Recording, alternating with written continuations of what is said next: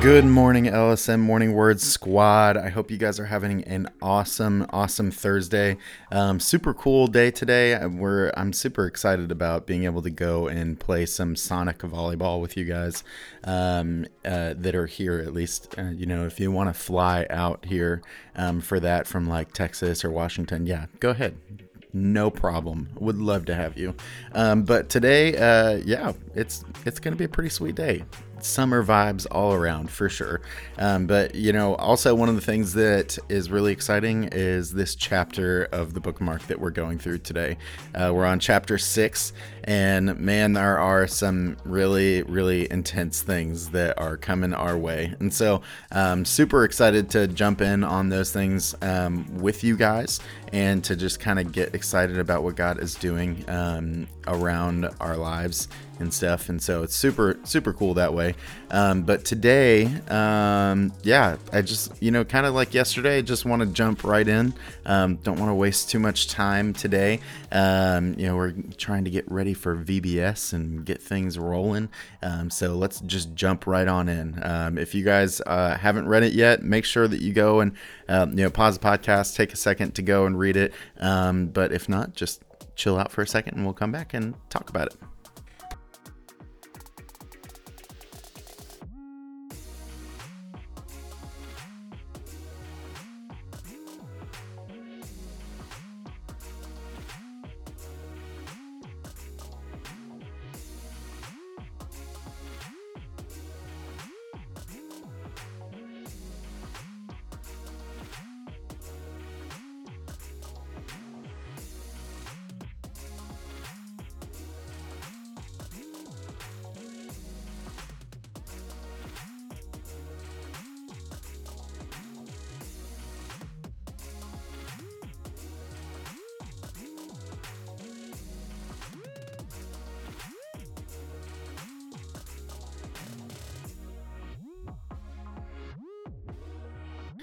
All right. Well, thank you so much for reading and uh, being ready to go on this chapter. Like I said, man, it is a um, a doozy of a chapter. There are some serious things for us to talk about, and um, man, it's like this is also one thing that um, I feel like this this sequence of stuff going on right now um, in Mark is something that I think about pretty frequently um, like and especially recently like um, we've been watching the show the chosen.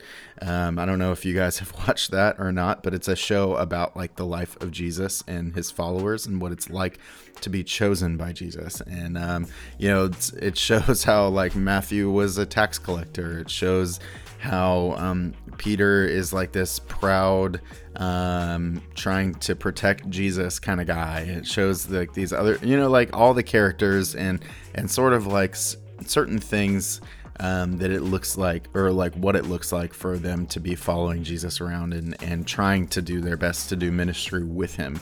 Um, and uh, this this chapter um, has not happened yet in the show, but it is super close um, to to where they're at in the story, and um, but um, it's something that I keep thinking about. Like, man, this is going to be intense um, to be able to kind of like see and think about and stuff. But um, but this is a really really crazy chapter for sure.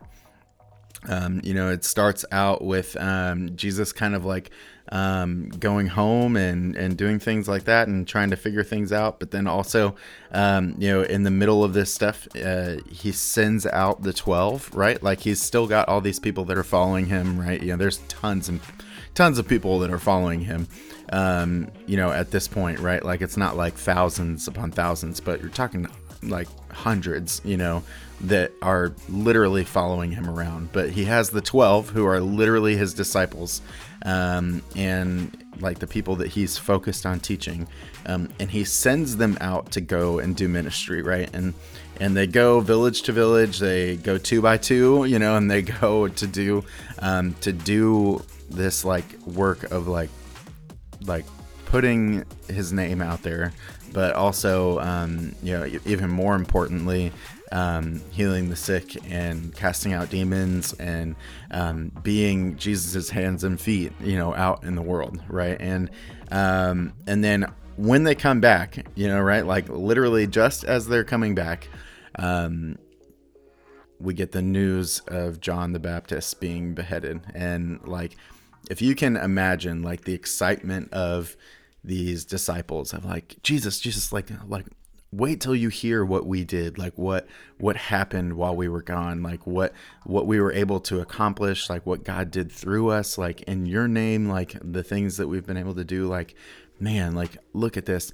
And as soon as you get there as soon as you get to the point where it's like yes like whatever um, we're gonna go and talk to jesus about it um, he you hear the words of john the baptist like Jesus' cousin, right? But like also this person who was meant to make a way and he did make a way for for Jesus. He paved the road for Jesus to walk into. And so um someone who is close to Jesus, right? It's not just like a oh like whatever. It's like like like a very close and personal thing, you know, that um you know and then for john the baptist to be beheaded like that like not just like oh he died like i mean like brutally brutally murdered. And then that's the moment where the feeding of the 5000 happens. Like that's the moment where like where he has you know pity on them and or he like sees them and he realizes like like has compassion on them and wants to like bring his heart to them. And so he he tells his disciples to to, to give them some food, you know, and it's like he does the thing that only he can do. You know, and and one of the cool things like I I recently, well not recently, but I I did a study through Mark uh, a little while back and talked about like this idea of like how this even shows like something incredible about Jesus that we don't necessarily think about a lot. Um, and it's this idea that like Jesus was able to create something out of nothing, right? Like he didn't like break the fish and it just broke into more and more and more pieces. Like, no, like he made enough fish for those 5,000 people. And at the end, like the disciples even had full baskets and so like in these moments, like I think the thing that like the thing that we need to remember is that like no matter where we're at, no matter if we're like completely um, spent, like no doubt, um, no doubt the disciples were in that place where it's like they just have spent all their energy um, trying to go and spread the name of Jesus, right? You know, but like also like Jesus is emotionally spent because he just got some horrible, horrible news. Um, and you know, so we're in in those places, you know, like, or even if you're just like excited about something that happened, but then your excitement gets wiped away.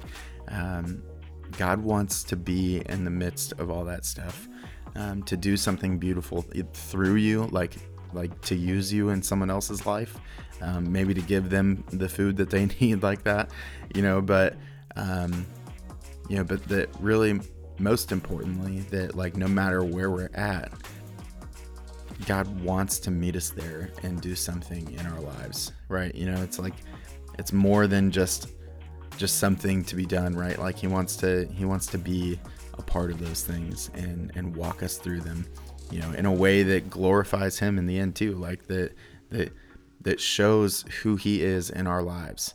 And, um, you know, that should be some hope for us. That should be some, um, some serious um, healing, you know, or it can be some serious healing in our lives from the things that we go through. Um, but I want to really just ask us as a family to to kind of make a point of, of seeking him out no matter where we're at and uh, and just trying to connect into what He wants to do in our lives. with that, you know, I hope you guys have a fantastic Thursday and uh, talk to you tomorrow morning.